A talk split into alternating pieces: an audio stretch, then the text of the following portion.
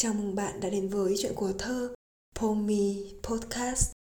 Bạn thân mến, có lẽ trên cả tình yêu đó chính là tình cảm vợ chồng.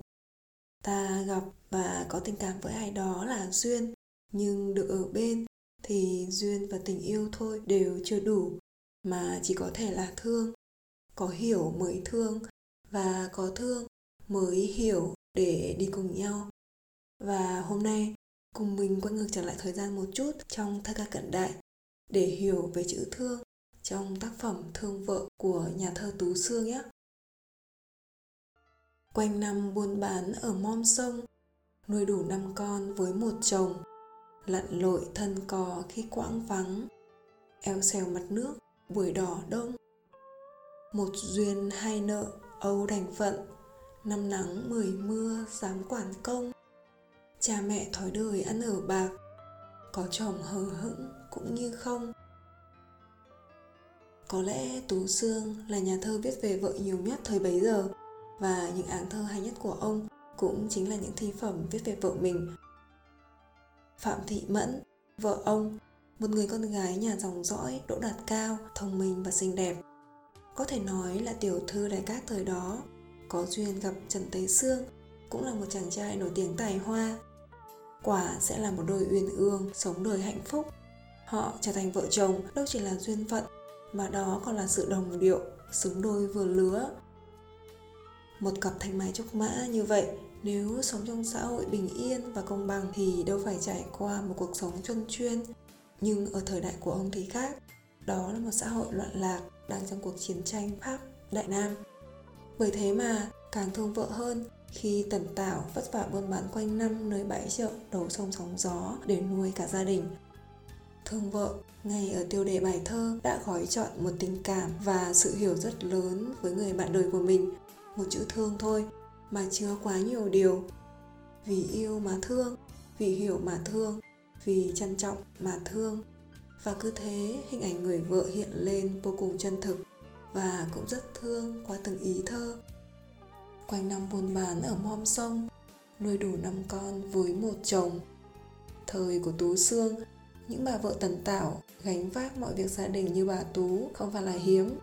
Đó là thời của những bà vợ nuôi chồng đi thi, nuôi nghiệp lớn, nhưng ở xã hội mà đứa thì mua tước, đứa mua quan. Như ông nói thì người tài đức đâu dễ được xứng danh. Cuộc đời ông gắn với sự nghiệp thi cử và đều là thi hỏng mãi chỉ dừng ở tú tài nên càng thương người vợ tần tảo sớm hôm. Lặn lội thân cò khi quãng vắng, eo xèo mặt nước buổi đò đông. Hình ảnh bà tú càng hiện lên vất vả và quen thuộc như đã thành một định mệnh trong ca dao. Cái cò lặn lội bờ sông, gánh gạo nuôi chồng tiếng khóc nỉ non. Thà rằng là nàng về nuôi cái cùng con, để anh đi chảy nước non cao bằng, nhưng tú xương đâu được thế ông đâu có đỗ đạt thành công danh toại.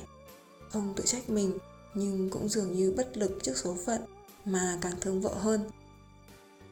Một duyên hai nợ âu đành phận, năm nắng mười mưa dám quản công.